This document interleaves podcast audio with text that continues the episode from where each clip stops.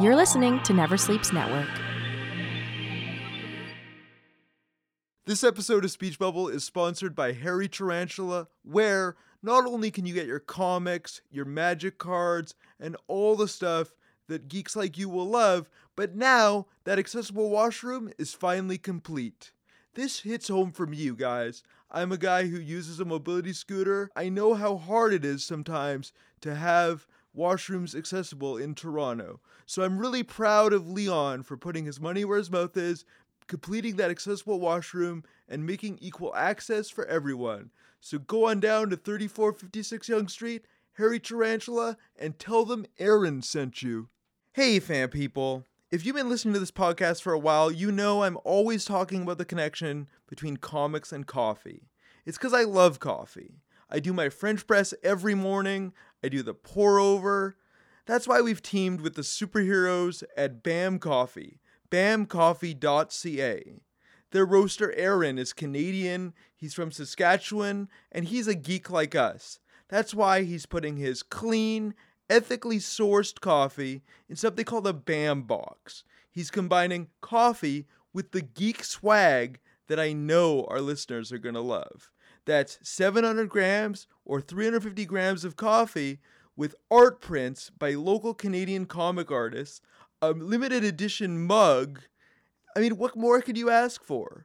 If you want to try it, he's giving a special promo code to Speech Bubble listeners, SB15. So go to bamcoffee.ca, type in SB15 at checkout, and get 15% off your first BAM box.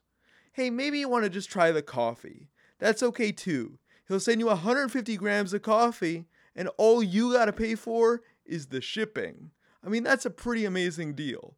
So go to bamcoffee.ca and tell Aaron that Aaron sent you.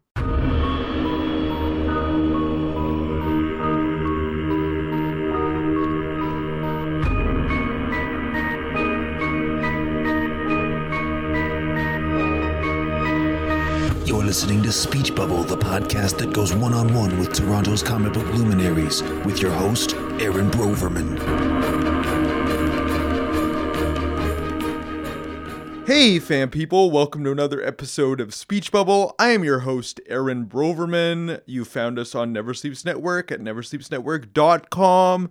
Don't forget to review and subscribe to Speech Bubble on Apple Podcast, Google Play, Spotify, Stitcher. Especially if you review us, it helps people see us and raises our profile in the various programs that were available.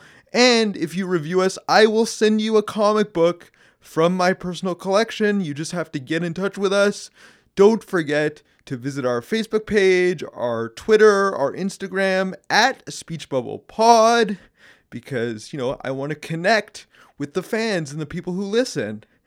With me today, we have Kat Verhoeven. Kat is a artist, cartoonist from Toronto. She launched the webcomic Meat and Bone in 2012, I believe. And then it was recently collected in 2018 into her magnum opus graphic novel, published by Conundrum Press. It's kind of a masterpiece, in my opinion. Before that, Conundrum also published Towerkind, and she's a founding member of Friendship Edition. If you listen to our Jen Woodall interview, you'll remember that Jen is also a member of Friendship Edition, and they're putting out a new anthology for TCAF, the Toronto Cartoon Art Festival, which will be happening in May. Welcome, Kat. How are you? I'm excellent. Thanks for having me. I'm so happy to have you. Jen Woodall turned me on to you, and I knew you before, though, because I think you were at a panel, I think at last year's TCAF, on comics and mental health. Yeah, I remember that panel clearly. It was kind of like brutally emotional to go through and talk about such personal things with a bunch of other people who were also having their own personal struggles to talk about. Right, and I think like Chester Brown was in the audience. Like there were some legendary people in that audience for sure. Possibly. Yeah, yeah. So the reason I bring that up is because that's sort of what Meat and Bone deals with. It deals with anorexia, bulimia, a lot of like the insecurities that you deal with in your 20s. So we're going to be talking a lot about, you know, what's in that comic and the subject matter. But before we do that, I want to get a sense of like, you know, your beginnings. Where were you born? I come from Kingston, Ontario, which is a little bit northeast of here, about 3 hours. It's a smaller city, and it's one of the oldest cities in Canada, so it's a lot of historic buildings and sort of weird architecture. Didn't it used to be like the capital of... Yeah. Yeah, that was the first capital of Canada, and then they moved it, I believe, during or around the time of the War of 1812 because they were worried about the Americans coming over the water too easily and invading. Right. My brother-in-law lives in Kingston. It's one of the places that I love. Gord Downie is from there. So if you get a chance, definitely go to Kingston. What was your childhood like? Kind of strange. I come from a single-parent family, so my mom raised my sister and I. She was disabled and was on disability for most of our time growing up. And part of the ways that she made ends meet was to actually rent out rooms in our massive house. So we always had exchange students and new immigrants and army brats living with us for anywhere from, you know, one semester to a couple of years. So there was always this sort of carousel of interesting characters. And so I grew up with a lot of exposure to different cultures and different types of people, but also with a lot of instability. Because you didn't really know where, like, money was coming from and that sort of stuff? Yeah. Like, I remember worrying about money at a very young age. And then my mom also has her sort of issues, which we wound up moving a lot throughout my early and later teens. So in my early life, there was a lot of instability about money. In my later life, there was a lot of instability about location. Ah, I see. And your mom, is she physically disabled? Or like what's the nature of her disability without getting too much into it? At that point in time, she had severe arthritis and carpal tunnel, and she basically couldn't use her hands. Okay. So that was physical disability. She's also got some mental health issues that I won't get into too much. Right. But she wound up moving to Australia, which sort of like miracle cured her hands. So that's where she lives now. Yeah, I have a friend who has a disability and it's related to severe arthritis. And he went to Thailand, and normally he uses a wheelchair, but in Thailand, because of the temperature, he could like walk around and like basically do everything that like a non-disabled person could do. So it was pretty, just because of like the humidity and that sort of thing, he felt so much better. Yeah, and that is exactly what happened with my mom. Nice. So when you're meeting all these like cool people, what did you sort of pick up from them, the people that would like stay with you in your house? Well, I remember this one younger, I don't remember everyone's names because I was pretty young, which sucks, but there was a younger Chinese man who'd lived with us, and he taught me how to use chopsticks. And later on, there was a Sikh man who stayed with us, and I remember him tying one end of his turban to one end of the house onto like a bedpost or something, I'm not sure, and just like walking through the entire house, which was gigantic, and just like stretching out the fabric so that we could see how long the fabric in a turban is.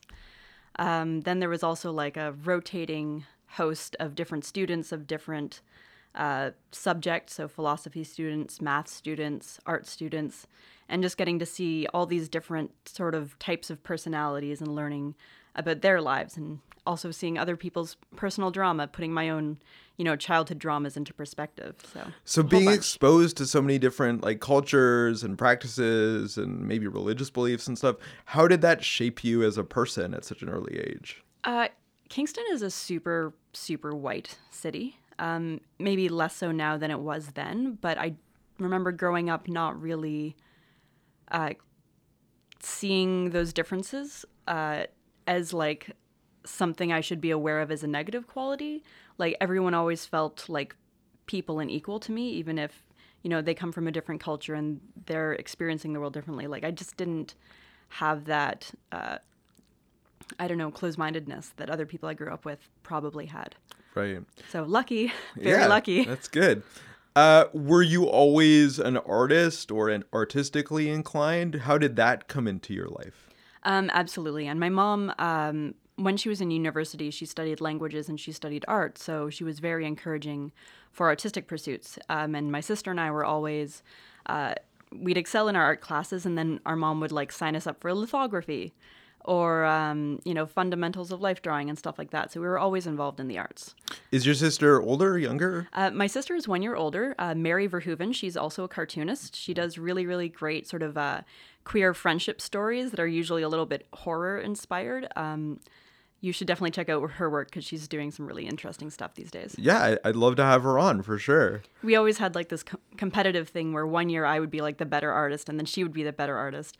And we'd always be like neck and neck and pulling ahead of each other and sort of egging each other on. It was a very good way of developing skills. How has that evolved in your professional lives now? I think this is her moment to be pulling ahead. She's been really, like I said, doing some interesting work. I feel like she's kind of coming into her voice with the sort of horror queer work. So it still plays out the sort of who's ahead, who's behind, but it just seems to like, rather than in bursts of weeks or months, now it's like, okay, maybe there's a couple years where I'm ahead. Maybe there's a couple years where I'm behind. And then with your mom nurturing your artistic talents, how did you fall into like cartooning and that sort of thing? Because there's a bunch of different, artistic, avenues or paths you could have taken just by being someone who draws, right?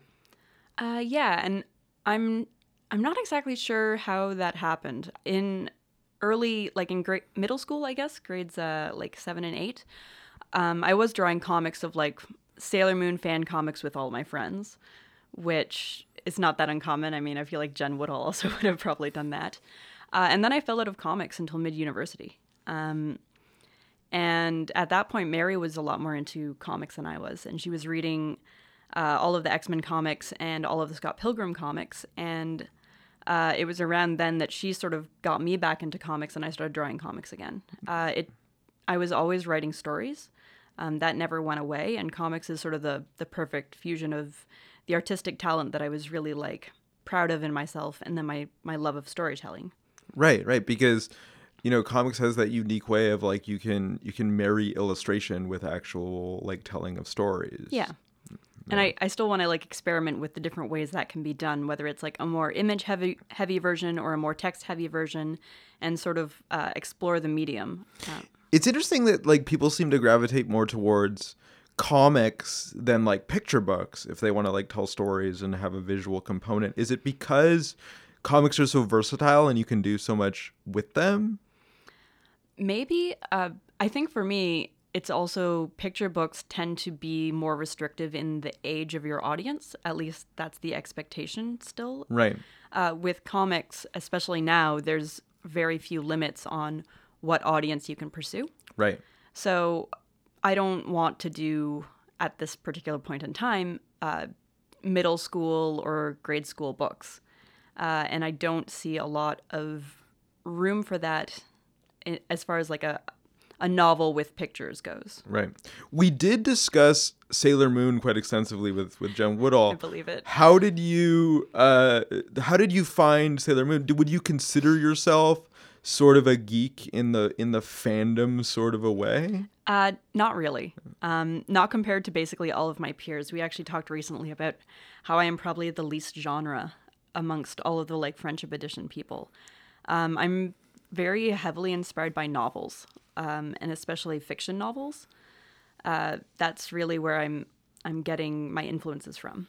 And I still love fantasy and sci-fi and anime, but just it doesn't hold on to me in the same way. Right. So from being an artist and sort of, falling out of comics and then getting back into them and sort of absorbing sort of what your sister was doing, I'm sure a little bit. How did you decide that this is something that you wanted to pursue as a career or professionally? I went to school for illustration because I'm like, this is a great way to do art and have a career, and I can make money and live off of it. But I think I don't really know how I feel about all of that stuff anymore. I don't feel like the financial side of art has been very good for me. So at this point in time, I'm like not sure if I'll do it anymore. Oh, okay. So let's talk about that a little bit. Like, what have been your experiences that have sort of soured you, off of its pursuit? I find, now some people obviously make a pretty good career out of comics and out of illustration, but I don't like dealing with clients, which is a big problem if you're a freelancer of any kind. And I find with comics specifically, the amount of money I spend on self-promo and travel very quickly eats into my profits, so that at the best of times, I'm breaking even.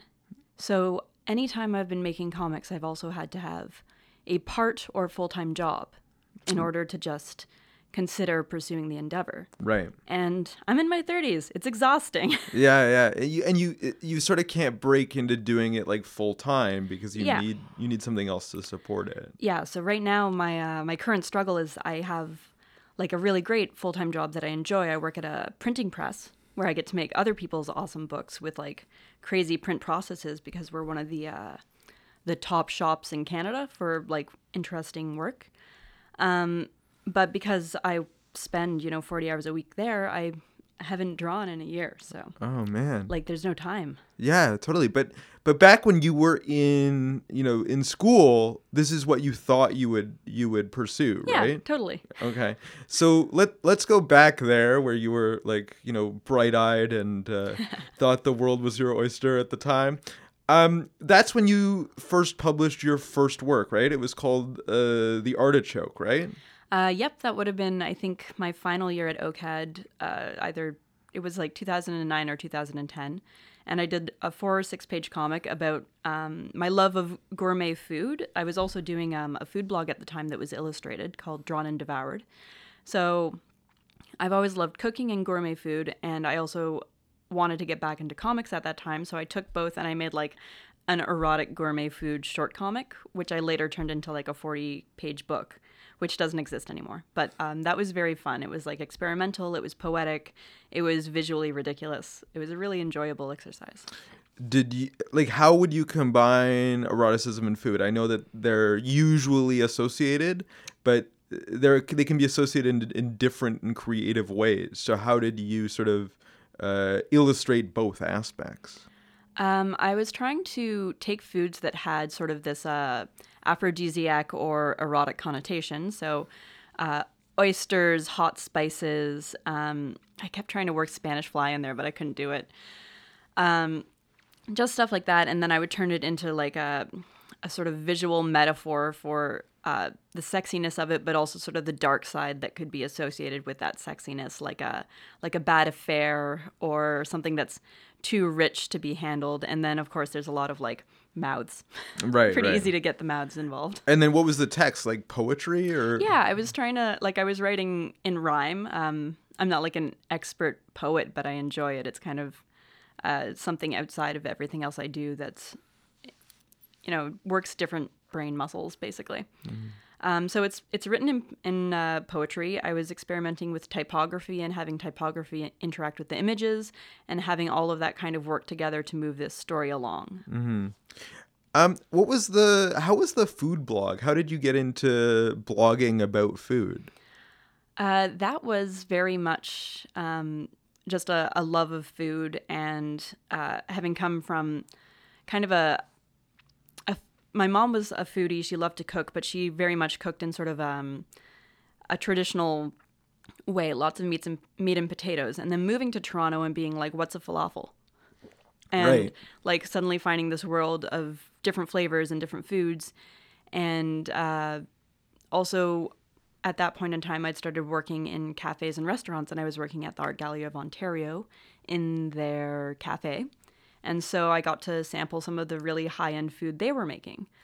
And I decided I wanted to go to nice restaurants and write about it and do something that literally nobody else in Toronto was doing, which was instead of taking photos, I would draw everything. And it was really, really fun, but it was really, really expensive. Oh, man. Did you get any kind of attention or sponsorship or media for the blog? I ran the blog for, I think, 2 or 3 years, and at the end of it, I was one of the top 10 blogs in Toronto, which is insane. Yeah. But it was because I really had found a niche that nobody else was doing and nobody else really could do. Mm-hmm. Like, I knew good food at this point. I knew how to talk about it. And I could draw really well, so there was nobody else who could do what I was doing. So yeah, and food is sort of a challenge, right, to draw? Yeah, because it can look really ugly really fast. I got very into deconstructing the elements of a meal and almost like doing an abstract art piece with what I was eating. Like the first couple posts, I was trying to be very literal and painterly in these drawings, and then I sort of cut loose and did this more abstract stuff, and I still think that's some of my best illustration work. Nice. What was the blog called again? Drawn and Devoured. Wow, sounds amazing. So what was your art school experience like? We've had a lot of people on. They've had varied experiences. Some very successful artists have dropped out of art school. So outside of, you know, making The Artichoke in your last year, what was your actual learning experience like? Disappointing. I think the way a lot of schools in general have moved is towards being academic and university, and for hands-on learning skills, like when you're an artist, you need to know draftsmanship. The way universities get their credits, you have to shift more towards in-class studies. That's just how it's set up for the like for Ontario to recognize you as a university and not a college. You have to have X amount of like in-class credits. Right. So when I went to the Ontario College of Art and Design, OCAD. When they shifted into being a university, they lost a lot of the like technical training. They lost a lot of studio time. So I feel like I left that school not really knowing how to draw, even though I applied myself very hard to my classes. Were you going there as the shift was happening, or was it already a university by the time you got there? I think this was the second year of them being a university, so they were still figuring it out. And I mean, I enjoyed a lot of what I learned. I took some classes I never would have. And like, I like the educational experience, but I think for like anyone who's considering going to art school, you can learn everything online now that you can learn from university. Right. And I just don't think it's worth the money. Or just getting the right kind of job in like publishing or art or that sort of thing. I think probably like if I were to redo that section of my life, I would go to first year, make all of the awesome friends I have now. Like the Friendship Edition people are all people I met at OCAD. Then peace out and go and like learn a trade that I could work in part-time and still do art and like learn all of the art skills online, which like you can get a university quality education practically for free if you're willing to put in the time on your own time. Right. Tell me about Friendship Edition, like how you met all those people at OCAD, but tell me about what they are, how they formed, because you are a founding member. So what was the sort of mission of Friendship Edition? Friendship Edition started and sort of continues as this group of people we met in university. We all have very different interests and ways of expressing ourselves through comics, but we're all sort of united in comics. And these days we're actually looking into opening it up and making it less of a like, these are my friends and we're doing our every other year anthology, and more into more of a true anthology where there are like guest artists. And anyhow, we're looking at sort of changing the format, maybe starting this year. But it's basically a showcase of experimental comics where we could all work together and collaborate and promote one another and push ourselves outside of what might be our typical comfort zones. Right. And so we do it every second year. So in terms of like when you regularly meet, is it like monthly, weekly? Are you just jamming kind of? Or? Oh, yeah. We meet all the time. Okay. Like it's definitely weekly. It's not like a set thing, but we see each other constantly. Mm-hmm. As far as like meeting to talk about the Friendship Edition book goes, that tends to happen a little bit more formally around this time of year when we're actually like putting it together, and we'll actually sit together and be like, well, what's the theme this year? What do we want to do differently? What do we want to do the same? How did the group get its name? Okay, so one of the things we've changed about Friendship Edition, it started out as 8 people, and now there's sort of 4 core members, and then we have sort of floating members. And one of the original members was JJ Tabraka, who works in film as like a, I believe he does sculpting for film now. So he doesn't do as much of the illustration, but at that time he was doing tons and tons of gorgeous prints and these huge like wall-sized prints. But whenever he'd pull a print that he didn't like very much, he'd just give it away and he says, that's just a Friendship Edition. So that's where we got our name, actually. Nice. It's the copies of your art that you give to your friends. Nice. And you guys are just all connected through comics and illustration and that sort of thing. Okay. Yeah, pretty much. Cool. What would you say has come out of Friendship Edition, like besides the friendship? Has anyone, broken out as a result of being part of it, that sort of thing? I don't think so. Not that I don't know of anyone who's gotten any particular recognition for Friendship Edition things, but it's more of a project for us to, be given the permission to do something that's weird for us. Right. So it's less about, getting other people's recognition, and it's a lot more about, giving ourselves the opportunity to experiment and show off experimental work. Right. At least that's how I approach Friendship Edition. Yeah, I was asking because there are other collectives, From a Hat and stuff, and they were sort of created because it was sort of if we have lots of people, there's strength in numbers and maybe we will get greater recognition and wider attention to our work than we would as individuals, right? And also it keeps you motivated and stuff. Yeah, I think I've seen that before, and I've seen anthologies where it's very much about making sure everyone's showcased so that you can then hand this anthology book out to different publishers or art directors or something, and it's sort of like a portfolio anthology, which is also a great strategy. I just don't think that's what we wanted from Friendship Edition particularly.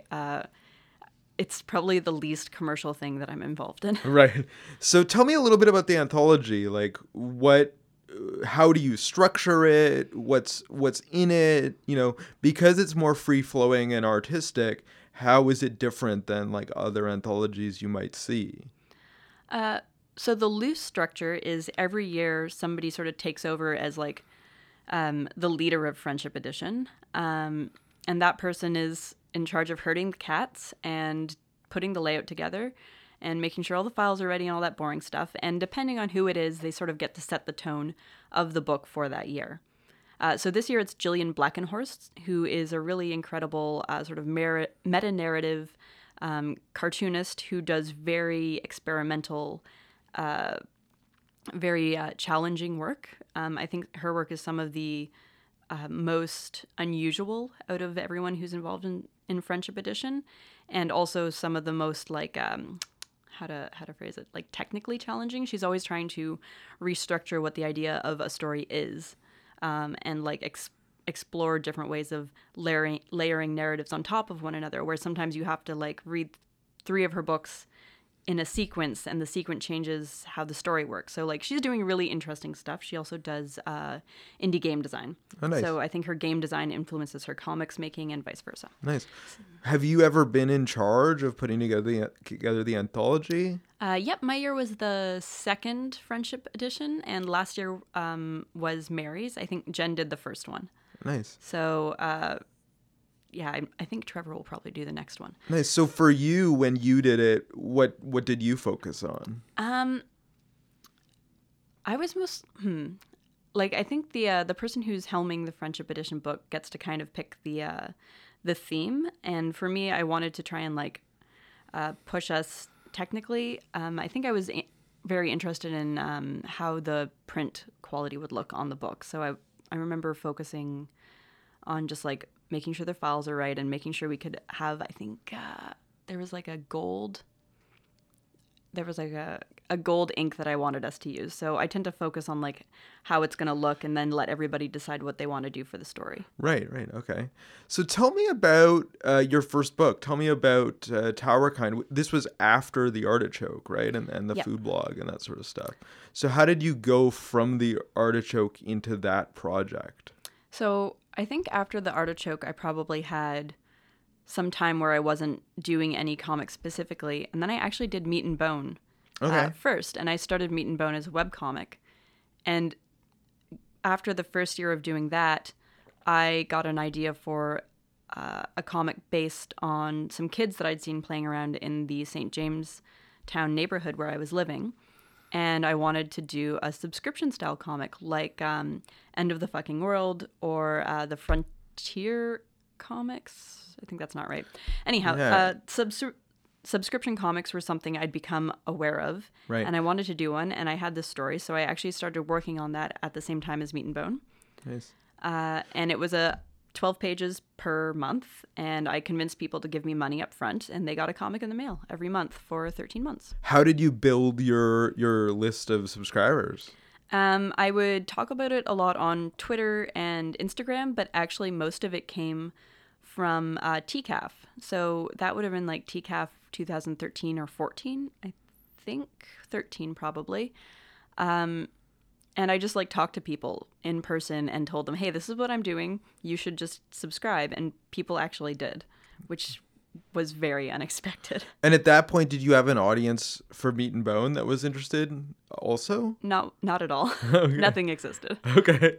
So, and that was nominated for like, you know, Doug Wright and an Ignatz. And those are pretty like prestigious awards. The Doug Wright is like the Indie Comics Award for Canada, and the Ignatz is like more small press and like more widely recognized. Mm-hmm. What was that like? Like you're doing this little thing called the Towerkind and suddenly you get some critical acclaim. It was great. It was really encouraging. And especially because Towerkind was, I always think of it as a sketch. Like it's a sketch of a comic. It wasn't, I hadn't intended to collect it as a book. That was an opportunity that I was glad I had and I jumped at, but it was just something I made because I wanted to try and do something. So to have it actually get recognized and have people notice it felt amazing. You mentioned that it was inspired by kids in your neighborhood. Like in what way? What is it about? It's about a group of kids in the St. James Town neighborhood, which I think is one of Toronto's less understood neighborhoods. It tends to have a reputation for being, dangerous and dirty and sort of like not well kept, but it's actually just a family neighborhood. It just happens to have more density than people are used to seeing. Do you think that's as a result of like a minority population? Yeah, definitely. Yeah, yeah. Yeah, it's a huge immigrant population, and it's close to like Regent Park, which is another misunderstood neighborhood. So it just like develops this reputation from people who don't even go there. Right. So I was living there for I think 4 or 5 years, and I just wanted to like set something there so that people could read it and see a different side of this neighborhood, which is more the like people interacting together and languages crashing against one another and all this like sort of clambering over one another of kids and just, to draw like a sketch of that neighborhood. So then if you were going to like summarize it to somebody who wanted to read it, how would you, like, what would you say? Like, how would you pitch it? With Towerkind, it's a group of Toronto kids from St. James Town who have to sort of learn to interact with each other at the end of the world. Oh, cool. That's awesome. Yeah. Another like post-apocalyptic Toronto story for sure. It's awesome. And then was it through Towerkind that you got hooked up with Conundrum? Yep. So tell me about that. Like, what was it like, you know, finding a publisher? Because some people that create comics, like that's their aspiration, but they never kind of get there. So how did you find Conundrum? I got very lucky. I've made some really great friends in the Toronto comics community. And because of that, I was able to get an introduction to Andy Brown from Conundrum. So I had become friends with Georgia Weber, who does the comic book Dumb, which came out from, I think, Fantagraphics. Right. So through knowing her, she knew Andy, and she got us talking to one another. Nice. And was Towerkind the first work that you presented? Because you were doing Meat and Bone at the time. Mm-hmm. Okay. But Meat and Bone was a long way away from anything that I could have published. Right. So Georgia Weber had actually talked to Andy about Towerkind and been like, here's this thing. It's a completed story. Have a look at it. And so I sent him, I don't know if I sent him the printed books or the PDF, but I sent him what I had, and he was interested in it. I noticed with Meat and Bone, and I think because it's like the webcomic nature, you sort of change it stylistically with every strip. It's a little bit different each strip, whether that's through like color or like the way that you depict the characters isn't quite the same as you did the last time. Does Towerkind have any kind of stylistic notes or accoutrements associated? Yes, there was one of the books that I had initially drawn digitally. So I mostly work with like ink. I've never really gotten comfortable with lining a comic or drawing directly onto digital surfaces. I can do the coloring and the finishing fine there, but I just don't have the feel for it. I haven't developed the feel for drawing directly. But I had planned to use Towerkind as a way of pushing myself to do this.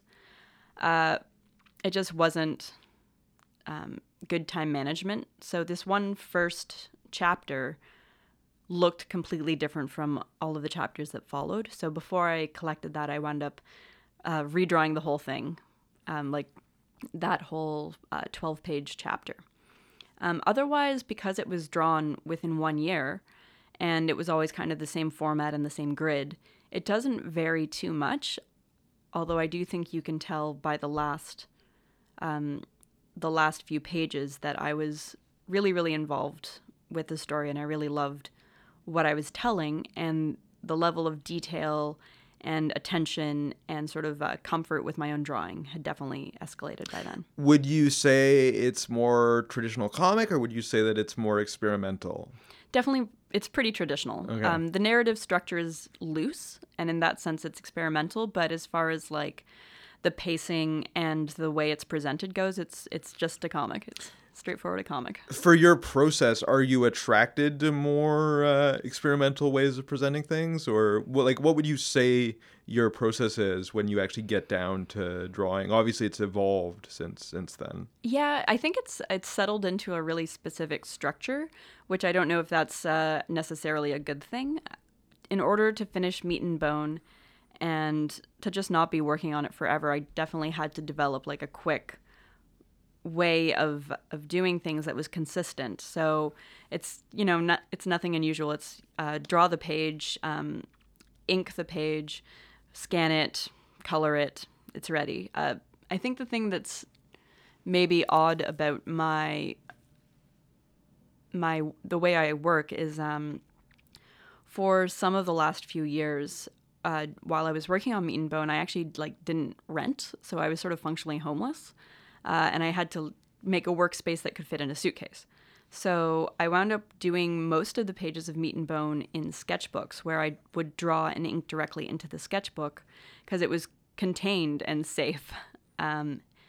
So that's one thing that's a little unusual. Like, I don't really work on the best paper quality, and I don't blue line or do transfers or anything like that. It's basically as fast and compact as you can possibly make a comic. Are you always using the same tools? Yeah. For Meat and Bone, and pretty much since Towerkind, I've always used exclusively the Pentel pocket brush and a G-Tech gel roller. Nice. That's it. Nice. And then would you just color digitally? Yep. Awesome. Yeah, I used to do a little bit more that was painterly. Like, I did a short comic for Kevin Chap's Puppy Teeth, which was an anthology. It was absolutely super gorgeous, which ran several years ago now. And that comic was actually all brush ink work, and like it was completely painted in inks and then digitally colored and with like these different layer separations. But it's such a time-consuming process that it just hasn't really been feasible for me. And then didn't Kevin Chap do the introduction for Meat and Bone? Yeah. Kevin Chap and I have been, I feel like we've been like doing comics from the same starting point. When I started Meat and Bone, they started a comic which was called Project Ballad, which isn't around anymore, but we'd started them at the same time, and we sort of like bonded over this newness of making webcomics together. And since then, I've followed their work, which continues to become more like beautiful and community-driven and emotionally powerful. So it's just been like a real pleasure and honor to kind of be in Kevin's cohort. That's awesome. He said something in the introduction to Meat and Bone that really struck me, especially because when I started reading it and I noticed all the sort of slight stylistic differences, he talked about how like every line was so intentional and everything you did in that comic was so like nothing was wasted, and that everything you were doing, he could tell that you knew exactly what you wanted to do from like moment to moment. Is that true? Yes. I mean, I don't want to sound egotistical, but like a rule I had when I started doing Meat and Bone was that I was never allowed to redraw anything. A lot of web cartoonists get in this loop of like, I've done 50 pages and now the first 10 pages look bad. I'll go back and redraw those, but now these pages look bad, so I'll redraw those, and you never make progress. So I told myself I wasn't allowed to fix anything. Mm-hmm. So the first 50 pages are really ugly. And I just like continued to push myself to do the inks in one pass and never to fix anything and to go forward. And over the years, it got to the point where my first inks always felt like they were the right inks. So I do think I developed a confidence in my line because I didn't give myself any other options. So why did you make that decision to never go over it again? We have so little time in the world, you know. I don't want to spend every waking day redoing the same page I did the day before. Right, and this is a 200-plus page tome. Yeah, it's 340 pages. Yeah. So. Just time. Nice. Yeah. So let's get into Meat and Bone, because that's the major thing, and you know that's what people will know you for, and that sort of thing. Where I mean, I could tell that it seemed like a lot of the issues you were dealing with were like personal experience and things that you'd experienced before. But like, how did you decide to do Meat and Bone? Where did the idea come from? What was the sort of genesis of, I'm going to do this, and not only am I going to do it, but I'm going to do it as like a web comic? It came from Drawn and Devoured because I was doing this food blog that I couldn't afford to do. I'd just finished university. I had no money. I had like a serving job, and I had a really messed up relationship with food and my body. And so I was like, I've been wanting to do a comic forever. This still sort of feels like my first love. So what if I did a comic that isn't quite auto-bio, because I don't, at that point particularly, but even now, I like don't find comfort in being totally exposed. Like all the respect for auto-bio artists who are able to put themselves out there like that, but it's not for me. So I basically broke down like the main issues of my struggles and my feelings about eating disorders and body image. And at that point, I'd been sort of experimenting with polyamory and just all this stuff that I was feeling. So I like broke it down. What are the things that I haven't seen said anywhere else? What would I want to say about these things? And I sort of tried to pull a story out of all of that. Mm-hmm. I say that it seemed like it was coming from like, you know, a very personal place, because you seem to have a very good understanding of like the emotional intricacies of what people are going through, who are going through things like bulimia and anorexia and like eating disorders, and even like the polyamory thing. It seemed like you knew things that you just wouldn't know being on the outside looking in, you know? Maybe. I do think it's possible to like pay enough attention and have strong empathy and to actually have that level of insight into something that isn't something that like I individually have experienced. Right. And there are some things in the book where like one of the characters is asexual, which I don't personally know anything about, but I like to think I did him justice. But a lot of it does draw on my own personal experience, either exaggerated or subdued a little bit in how I'm portraying it, to create a good narrative.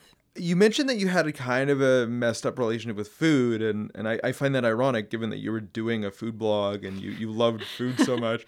And that makes me think, like, are other people that are doing food blogs, do they also maybe have this weird relationship with food and their body and that sort of thing too? But, you know, that's beside the point. So tell me a little bit about that, like as much as you're comfortable sharing. What was your relationship with food, and how did it manifest? Ever since I was like a kid, I'd been bigger and not athletic, and just sort of the usual hosts of being a teenage girl who isn't popular or pretty. And it definitely got to me, and it lasted into well into my late 20s. I'm cured now. But, you know, it affected every meal I had, and it affected every outfit I wore. So it was sort of around university when I was, you know, out on my own and able to control how I was buying groceries and what I was doing, how I was exercising and all that, that I, instead of developing a healthy relationship with food, with my independence, I took it really, really to the extreme side, and I would just stop eating entirely for like weeks. So I knew this was an unhealthy habit, and it had a lot of negative effects on how I could perceive the world.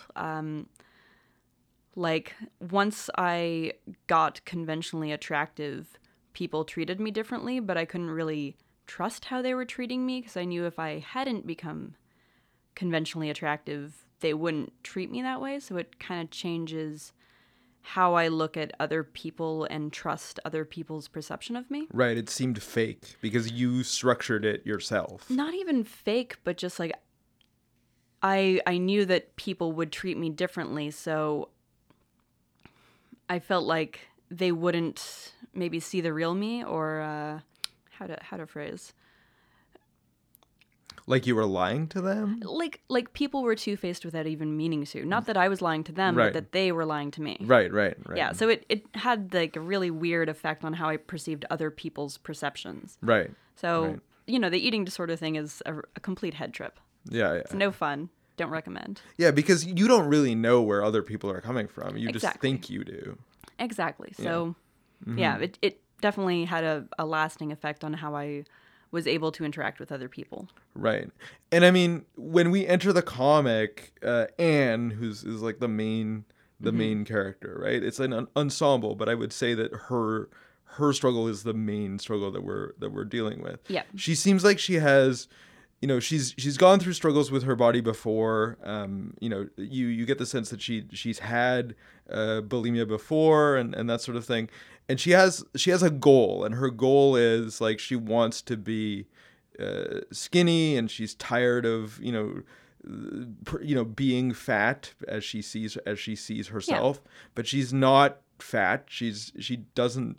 You know, I wouldn't say that she presents as like an obese person at all. So in your experience with food, was there like a goal? Like her whole thing is like, I have a place I want to get to, and I'm going to do everything I can to get to that point, sort of thing. Yeah, and at that point in my life, like when Anne as a character is the same age as I was when I first started acknowledging to myself that I had these problems, which is kind of like about 21-ish. At the time I was writing this, I was more like 25-ish, and I had so much wisdom looking in hindsight. Right. I did definitely have those goals of like, I would like to be this thin no matter what it takes to get there. As I was writing this story, I was mostly better, but throughout the years I've always had moments where I sort of slide back and get into that bad headspace, but it becomes less and less frequent the farther away I get from that point in time. What was your worst point? Like, what turned it around for you? How did you get healthier?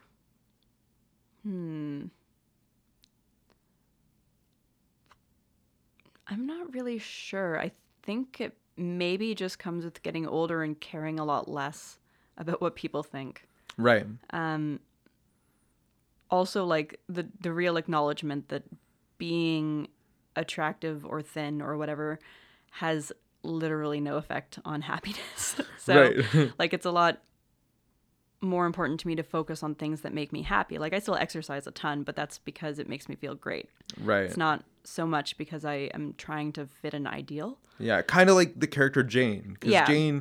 Jane pursues, you know, fitness and health, but she does it in a healthier way. She ends up becoming the example for Anne to, like, sort of switch Anne's mindset. Yeah, Anne and Jane sort of start at the same point, but quickly move into different paths where Anne really can't, like, love herself enough to do things that will make her feel good. She keeps doing things that she thinks will make her happy and that people want her to do, which nobody wants her to do. Whereas Jane, you know, goes and finds herself and finds something that makes her feel good in her body as her body already is. So it's very much sort of like the example of what could be versus the example of what, you know, Anne is going through, actually. Right. And you were sort of going through that same thing, or? Yeah, it goes back and forth a lot. But, like, at that point in time, I was actively trying to figure out, like, what I wanted, what I felt, what would be good, what was bad, and just trying to make sense of all of that. Yeah. And then on the other side, the other issue that this comic deals with is, you know, the idea of polyamory and, like, wanting to be with more people. You have Gwen... but then navigating, you know, monogamy versus polyamory and, like, what are the ethics of when you should tell people that you're dating other people and that sort of thing. Tell me a little bit about that. Why is that associated with, you know, characters with eating disorders? Because it's not immediately, like, the connection isn't immediately apparent. That's partially just as... running this as a webcomic, I initially planned it to be kind of ongoing, and I wanted to make sure I had a lot of different stories I could dip in and out of so that it wasn't constantly the heaviness of this eating disorder central plot, but that, you know, readers would have something else to focus on, that they would also have moments of levity and joy so that it's not just like a mental trudge. Right. I do think the polyamory stuff can interact with the eating disorder things but I mean, Anne isn't polyamorous, so this doesn't affect her too much. But like, if your self-worth and your perception of your own body image is really negative, and you're trying to date at all, let alone dating multiple people, that's gonna be really difficult and really, like, grueling to feel good about how people are looking at you. Yeah. Now Gwen, who is sort of the main character that we see polyamory through her storylines and her perception, she doesn't really have those issues. She's sort of shown in contrast to Jane and Anne as, like, the person who's always had what they're kind of trying to get. She's always been thin. She's always been, like, conventionally pretty. She's got the long blonde hair. Right. But it doesn't make her life easier. Yeah. And multiple times you see, you know, sort of Anne pining for her life. Yeah, very much. But then you see Gwen's life, and it's kind of a mess. Yeah. Like, you can pine for something you don't have, but it doesn't mean if you had it, you would actually appreciate it. Right. And I think the through line, you know, between the eating disorder and the polyamory is sort of the insecurity that you feel, like the emotional insecurity. It's a different kind of insecurity, but it's an insecurity nonetheless, right? Yeah, I think that's true. Yeah. Yeah, like, and I always thought, like, polyamory was something that I, like, thought about, especially when I was, like, in my 20s and dating and that sort of thing. But I always thought, like, this would be, like, very difficult and very high level. Like, you know, I'm just learning how to, like, manage one relationship and, like, manage... you know, the expectations of the opposite sex. I don't know how people would be able to do, like, the ninjutsu of trying to manage multiple people at once. You know? I think it can seem like, wow, such a fun thing to do. I can't believe people will let me date multiple people. And then you get to it, and those communities are generally, when they're good, they're really rooted in, like, heavy communication and, like, managing expectations and managing feelings, and, like, it can still be really, really great. But it's not just, like, a party where everyone's having loads of sex all the time. Have you experienced both the positive and negative aspects of that community? Yeah, like, at the time I was writing this, I was more into, like, active poly dating, where I would, like, go on dates with multiple people. And I had an older partner who I think had agreed to be poly because he wanted to be with me, but he actually didn't want that. And so there was this loads of communication we just didn't have about how to do it in a way that would be good for him, which was largely because he didn't want to do it. So, right. Like, I learned a lot during that phase when I was more actively in those communities. And I hadn't seen it in any books. So I was like, I will also include this as a subplot because it should be talked about. Right. Absolutely. What was your experience like? Like, coming out of polyamory, like, what are your keys to sort of being successful in that lifestyle? I'm not really out of polyamory. I'm just super, super casual in how I approach things. Right. So I just treat it like I would treat meeting anyone in general. If I meet somebody that I like and they're open to that, we can talk about it. But I'm just not into active dating. Right. And if it turns into a monogamous thing, it just is a monogamous thing, or do you have to broach the subject of polyamory? Also, I'm also cool with being monogamous. Right. It really depends on who I'm with and how that works out in any given moment. For me, I've decided there's just no template. Right. It's all about who you're with, how you talk to them, being open about wants and feelings, and being willing to be vulnerable and just to negotiate. Mm-hmm. But some people have more solid frameworks and rules and stuff, but I'm much more just absolutely situational. And you deal with all these, what people would probably assume are really tough emotional issues to properly convey in a comic book. I would say that there's a lot of landmines when you're trying to honestly convey something like an eating disorder or polyamory, and you gotta kind of get it right. But you make a lot of intentional decisions. Tell me about trying to structure this as a comic, and what decisions did you make to try to get to the emotion of these complex issues within a comic? Because that would seem really hard. At least with a novel you have the internal monologue of a person, but how did you sort of try to convey the struggle without being trite about it or misrepresenting it? As far as powerful emotional moments go, I try to lean really heavily on a pathetic fallacy or environmental cues, having a setting that conveys that intensity, and also to have a jarring or unsettling color scheme, which is something I found a lot of power in making comics, was stepping outside of conventional coloring and just doing something that felt strange and unusual. So that's just to convey to the reader this emotion at a glance before they're even reading the words. That's sort of what I rely on. As far as the storytelling choices and the narrative and dialogue and stuff like that, that required a lot of sort of facing myself and being honest with myself about what were the most difficult internal or social conversations that I had when I was feeling these things, and if that's something concrete, can I push it farther, and should I push it farther? And if there's something that comes up out of observing this for myself, can I bring that back throughout the comic? There's this one thing Anne does from early on in the comic until the end of the comic, where she's always I have a pretty face, but it's not a nice thing. It's basically a way of sort of throwing the rest of herself out. Right. She's dismissed. It's a dismissed. Yeah. It's the only thing I have that's good is my pretty face. So that was something, once I actually was this is a really strong feeling for me that would work for her. It's something that came back throughout and throughout. Mm-hmm.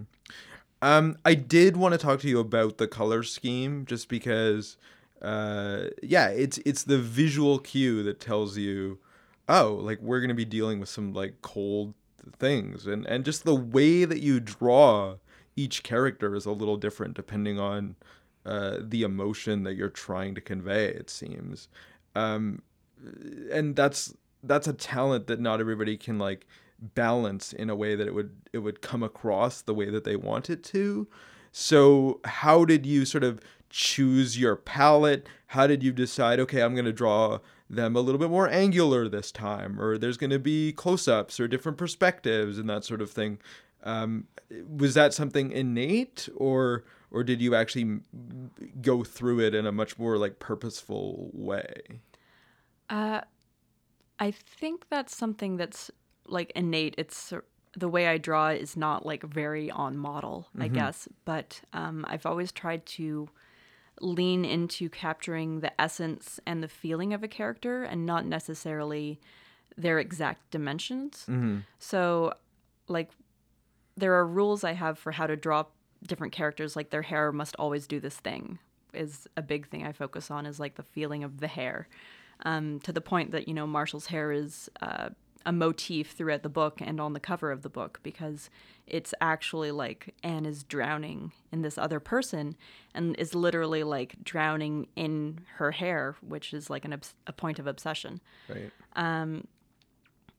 Like, I kind of want to say that's a bit of a laziness on my part, and also part of the, like, I never go back and redraw things. It's just like, it is a slashed and fluid way of inking that I've grown to love a lot, but I have actually had, like, some readers be like, sometimes I don't know which character is which because the drawing has shifted. No, and, but I think the drawing shifting is good, particularly when you're dealing with this, because it's about a journey of transformation, like going from your sickest to your healthiest, you know, going from sick to sicker, you know what I mean? So every time you change what a character looks like, you can also convey, like, are they getting better? Are they getting worse? Mm-hmm. You know, that sort of a thing too.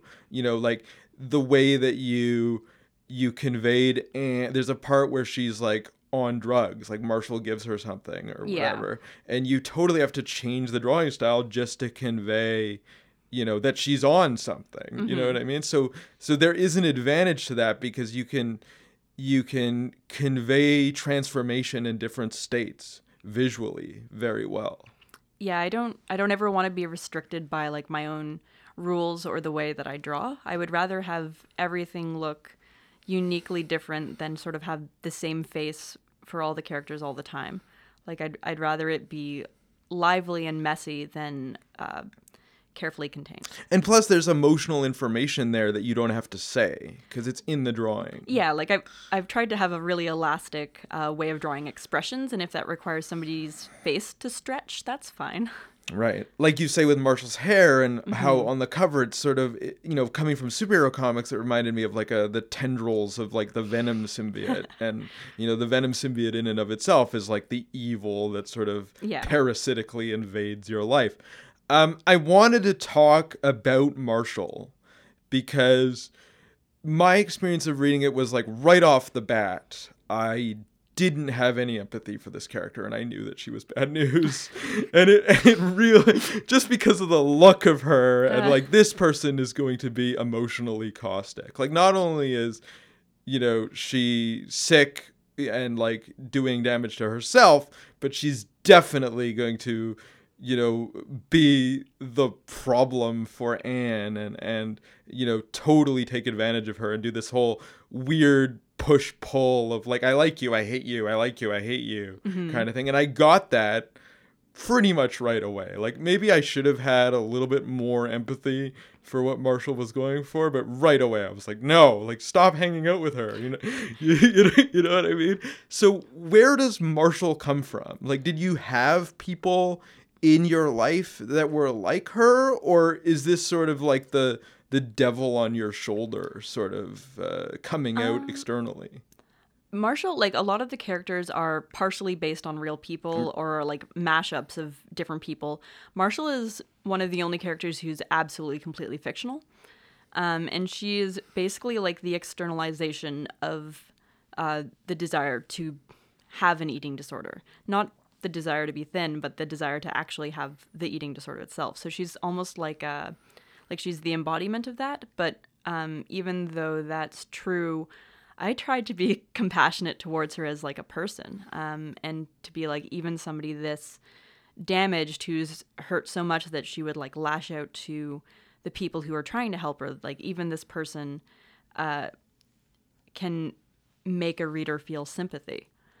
Did you feel that by the end? I knew that I was supposed to feel sympathy in a particular part. Like, I'll take it. It started to happen for me, and I started to feel empathy a little bit when she was at her lowest point, and Anne at this point is healthy and, you know, at least mentally more working than she was, and they go into her apartment and you see that she's like completely at like rock bottom, and it's time to go to the hospital.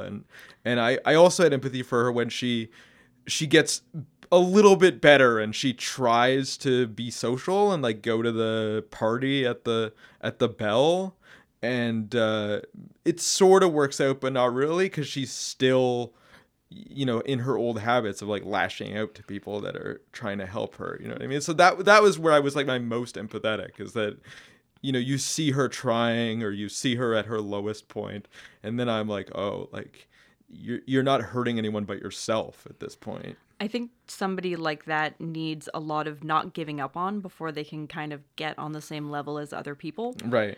And in this story, like, if I were to extend it another 100 pages and have like a Marshall redemption arc, maybe that would be enough time, but probably not. I'd rather leave it open to the reader's interpretation about, like, you know, what happens with this person in the end. Yeah, did she get out of it? Because you also convey like how exhausting it is to try to help someone who's that self-destructive. Yeah. You know, like how you try, and they're still not getting the message. And sometimes you just have to cut it off for your own sanity. Which is a tragedy, even if it's true, because, like, people who are hurting that much need help and patience. But at the same time, it's kind of like the oxygen mask on a plane. Like, you have to put your own on first before you help somebody else, because otherwise, you know, you both go down. Right, and I feel like that's what Anne ultimately decides to do. There's also that really subtle, I guess it's like a romantic attraction. Like, you're not, you know, that they're not actually dating, mm-hmm. but you see that, like, you know, Anne loves her and like sort of wants to be with her in more ways than just a supportive friend. Like, there seems to be this romantic obsession, like maybe they're dating but they're not calling it that, kind of a thing, at least from Anne's perspective. Marshall is like nothing but confusion for Anne. Right. And there's a lot of that, a really typical thing that I've heard of speaking with other queer women is the whole like, do I want this person or do I want to be this person? And there's kind of a blurring of the line there that doesn't always go away. So I think Anne is basically just like living in that space and unable to kind of find a way to either side of the question. And I think it's happened where you get in a relation with someone and then you get so obsessed with them, like you mortgage your whole life. You start moving in, you start doing all that sort of stuff, and you know, like, that's something that everyone can kind of relate to, that, you know, there's people that you know are bad for you, but you keep going back to them. Yeah, and yeah, because you just see, either you only see the good in them, or you only see the potential for good in them, or you feel like you're the person who's going to save them and help them and fix them. And I don't really think those things typically work. Yeah, so. But you do put alarm bells in there. Like, the way she looks is like she's already got some, you know, anorexic issues and that sort of thing. She's a lot more damaged and far along in her eating disorder than Anne is, and she's really like hit that point where she knows people see her for what she is and she doesn't care anymore. She doesn't have to hide it because she couldn't hide it if she tried, so she's very blasé and very aggressively in people's faces about that. So. And kind of resigned to, like, there's nothing I can do about this, so I'm just going to like celebrate it. Yeah, she's also, I think one thing I should have conveyed more in the comic is she's the youngest character in the entire cast. She's like 19 years old. Oh. So she's like really not come into herself at all. Because she looks old. She looks like she's like, you know, the old, like, been around the block a few times. No, she's super young. But that also, like, if, like, I've met a few anorexics in my life, and unfortunately one of the things is when you get that thin, you know, all your veins show and you don't look as young as you are. So it does take a toll on your body. So. Right, for sure. Tell me about the decision to make it a webcomic. Why did you want to make it a webcomic? I think it enhances it because you, even when in the collected edition, you do see like the weekly thing just because it's different every time. Mm-hmm. I very much wanted to like, I have been an avid reader of webcomics since like Mega Tokyo. So a very long time, and I just wanted to like participate in that. I wanted to be one of the webcomic makers, and I wanted to like get a reader base who I would interact with and just sort of have that direct contact with the work I'm making and the people who are reading it, which with a published book, you definitely don't have that to the same degree. Like maybe someone will come up to my table and tell me they like my book. But with a webcomic, you can have like a live action comment section. And I thought that would be super cool. Did that influence the work in any way? Like did the community have influence of like the direction of the characters, or, you know, they brought up things that you didn't think of, or? There was, I mean, Meat and Bone didn't really work very well as a webcomic, partially probably because I ran it on Tumblr, partially because I did a non-mobile device-friendly format. Maybe because it was a really heavy comic that isn't that fun to read, honestly. Like, I think it's good to read and it's a good story, but as far as fun, it's not like Cape Comics. So I didn't actually get a huge reader base, and I didn't get a lot of comments, which used to bother me when I was starting. And then afterwards, I sort of was like, well, that's just not the comic I'm making. But there was one comment specifically, I remember, from someone who said, hey, here's this scene where they talk about a lot of supplements and stuff they're doing. And, you know, people will use this as a guidebook. Maybe you shouldn't have that be so apparent. And I actually did wind up changing that for the print edition, where that scene, that stuff is all sort of talked around or blanked out somehow. Is that the scene where you're like, you know that this was bad, but you don't need to see it? No, actually, this is a scene that's earlier, where Anne and Marshall go to they go to Essence of Life Organics in Kensington Market, and they buy like supplements. Wow. They buy, some stuff. That scene, the scene you're referencing, comes later, and I, on purpose, chose not to show that because of this comment. I was already thinking about that feedback I'd received. Right. So it did affect how I wrote some of the scenes later on. You don't want to be like the handbook on how to be anorexic. You don't want to inspire people to take up an eating disorder. Yeah, and one of the reasons I made Meat and Bone is because basically, one, there weren't any comic books about eating disorders at that time. There are, I think, 2 others or so now. But every piece of media that exists about eating disorders is absolute garbage. And it's all very voyeuristic. It seems to be written for people who don't have eating disorders to see how horribly, mostly young women treat themselves, and to sort of like see all the tips and tricks of these insane diets. And they read like manuals, and they read like tabloid pieces.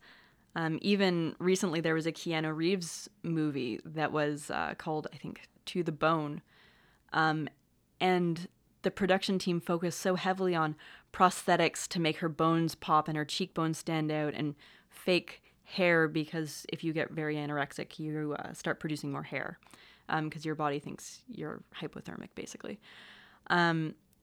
So even like the most recent stuff being made about eating disorders is very much pandering to like a healthy audience who wants to see somebody be that thin, and to just like ogle somebody who is that thin and that unhealthy. And I hate that. I hate it so much. For you, like, it never got to that point for you, right?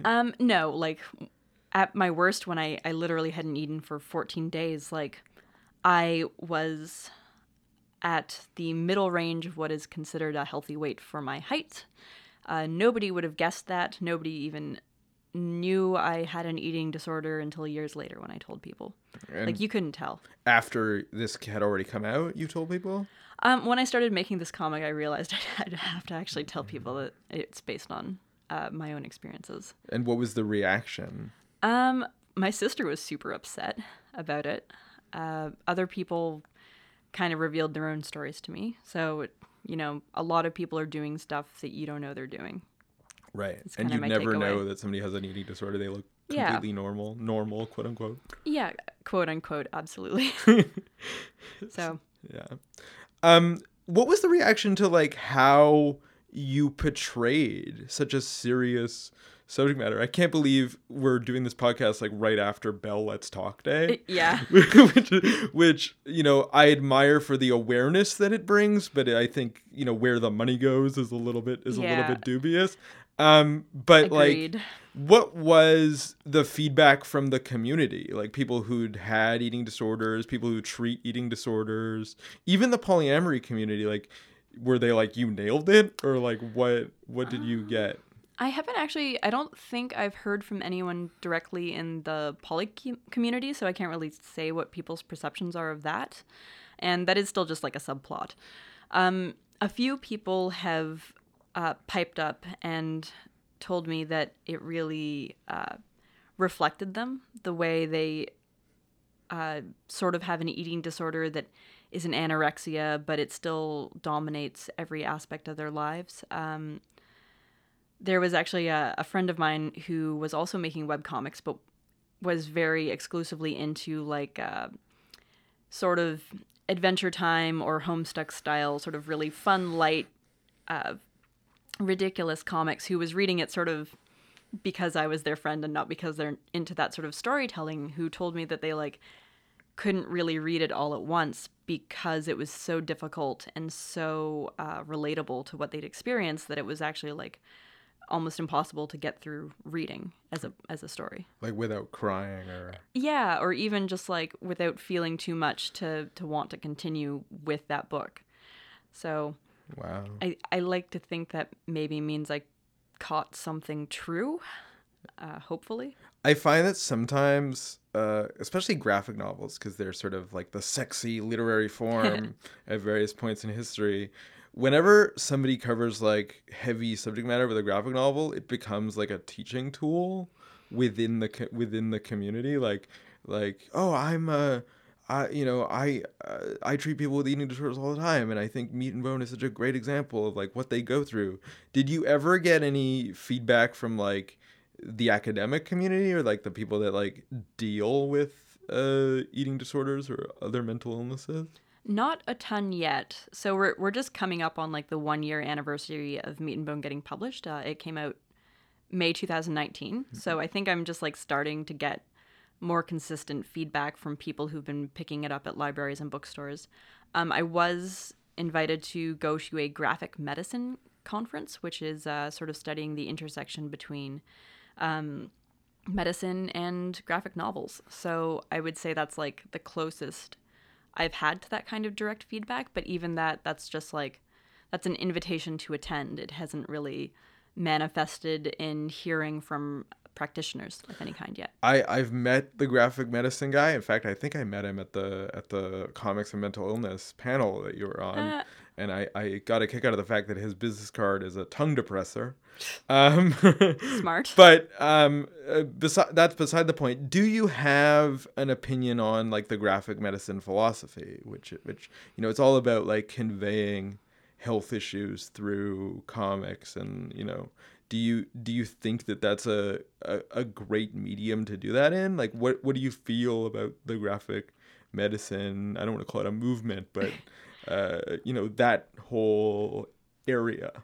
I mean, I think generally speaking, anything that gets people to grow their awareness and to read things and to get more knowledge is good. I feel like things like eating disorders occupy a unusual place there, where people who have them will read all the material in order to get tips and tricks, which like if you have like Georgia Weber's comic Dumb, which was about losing her voice, like you're not going to read that book hoping to lose your voice. Right. That's not why you would pursue that. You would pursue it to gain an understanding of the experience and of the underlying factors, and you know, it's a more truly educational thing. But when it comes to like eating disorders, there's a very accessible negative side to it. So I think with that specifically, it might be good to practice a lot of caution in what gets pushed around. Mm-hmm. What gets promoted, I guess I should say. Right.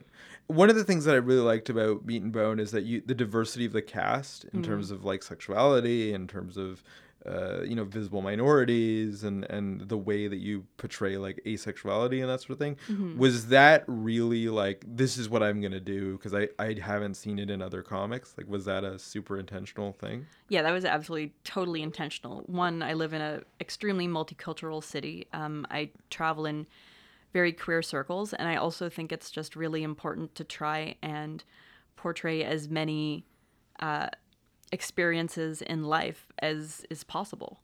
So I tried to have a very diverse cast and do the best I could to portray them respectably and realistically, with the amount of space each character gets. Like some people get more screen time than others, obviously. Mm-hmm. And Toronto, just like in things like Scott Pilgrim, you know, obviously plays an important role. There are locations and that sort of thing that you're inspired by. Is that just because you're living in the city? Yeah, very much. And like I was inspired by Scott Pilgrim. I feel very strongly that like Canadians should set their comics in Canada, like unless it's obviously like a location piece or a period piece or whatever like that. But if you're just doing like, here's the generic city, make it your generic city, because it's going to feel more authentic and you're going to connect to it more. And I've had so many people who are just like, I know this neighborhood, I know this landmark, I love that this exists. Especially with Towerkind, like I got to do a workshop in that neighborhood for like youth in that neighborhood, and they were just like so thrilled to see their languages portrayed and to see like their landmarks portrayed. Like that is one of the best moments I've had in comics, is that workshop that I got to run. To sort of lighten the mood before we go, one of the things that's continually referenced in this comic is I think it's the Jane Fonda classic, Barbarella. Yeah. What is your connection and affinity to Barbarella? It is just such a ridiculous over-the-top romp, and actually some pretty good sci-fi. And also Jane Fonda is a really admirable advocate for a bunch of different things, but she also advocated for eating disorder awareness. Like, right, because she was a pioneer of the fitness movement, and I think she kind of didn't like that. Well, I know that like she had a lot of body issue a lot of issues because of Barbarella and being in that role. Mm-hmm. And she also was bulimic, and she had to like switch her mentality from like trying to be super thin through these negative ways through trying to pursue health for healthy reasons. So I'd read that in like a foreword in one of her fitness books that's actually referenced in the Meat and Bone book of mine. And I just thought like, here's somebody who has a really good self-awareness. But is also tied to this like sex bomb character who is absolutely an unattainable ideal for like the average person. So having like those two, the real person and the character, working together, and having Anne sort of picking the wrong role model, that I thought was an interesting thing to play with.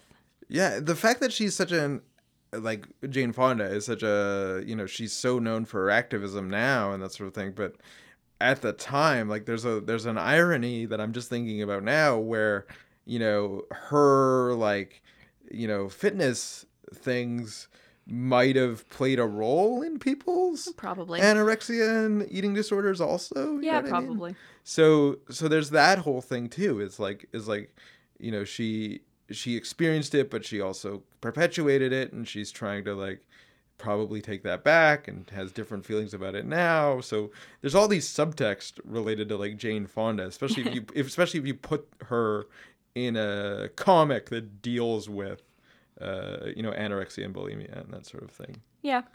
It's crazy. So I guess like Barbarella is like pretty cool. I wanted to watch the movie before I came here, but I didn't get a chance. You should definitely watch it. It's very fun.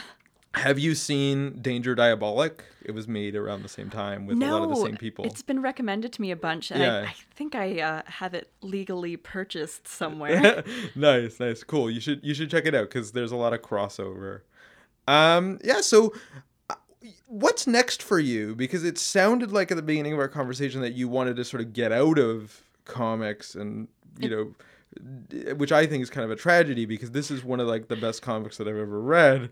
So I want to say like, what are you doing in comics? But I'm afraid you're going to say nothing, and I hate it. And... I don't know if I want to get out of comics. I just don't see how to make comics work. Okay. That said, the next thing I'm working on is my Friendship Edition comic. Our book is coming out in May, and we're doing a renovation theme, which was inspired by like the Grover House thread from Reddit about a man who just does not know how to do home renovation. And so we're going to just take that and run with it and make it ridiculous and weird. Wow, so that's what I'm working on. A messed up Bob Vila or something. Yeah, this guy, I mean, if you look up Grover House, it is a great read. It's so weird. I'm definitely going to link to it at the bottom of this podcast. For sure. How can people follow you on social media and see the next thing that you're doing? I am highly consistent on all of the social medias that I have. I am Verwho, which is Verwho. It's meant to trick people into pronouncing my last name the right way, but it doesn't actually work. Yeah. Nice. And you can pick up Meat and Bone through Conundrum Press. Mm-hmm. What was their reaction to this? Because this is kind of like your life's work at the moment. Yeah, and I think it's a bit different than a lot of things that Andy has put out before. Right. So I don't know if he entirely went out on a limb, but like he definitely did a leap of faith and was like, yeah, let's do this giant book. He has been nothing but supportive, especially because I've like getting the pages done on time and getting them to him was just such a trial at the end, and he was very, very patient. And he's done a great job promoting it and cheering it, and I really couldn't be happier. So. Did you have to finish it as a graphic novel, or? Yeah, when he agreed to publish it, I was like almost done, but I had like about a year's worth of work left to do.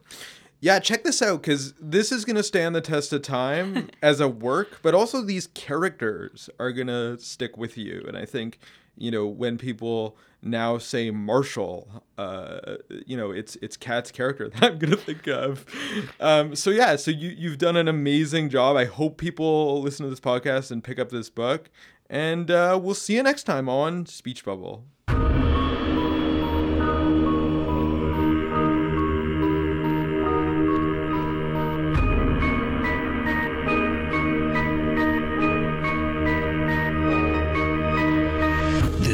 Speech Bubble, the podcast that goes one-on-one with Toronto's comic book luminaries.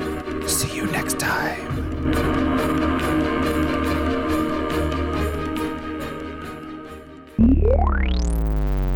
Never Sleeps Network. This has been a Never Sleeps Network production, executive produced by Alex Ross. For more information and content, visit neversleepsnetwork.com.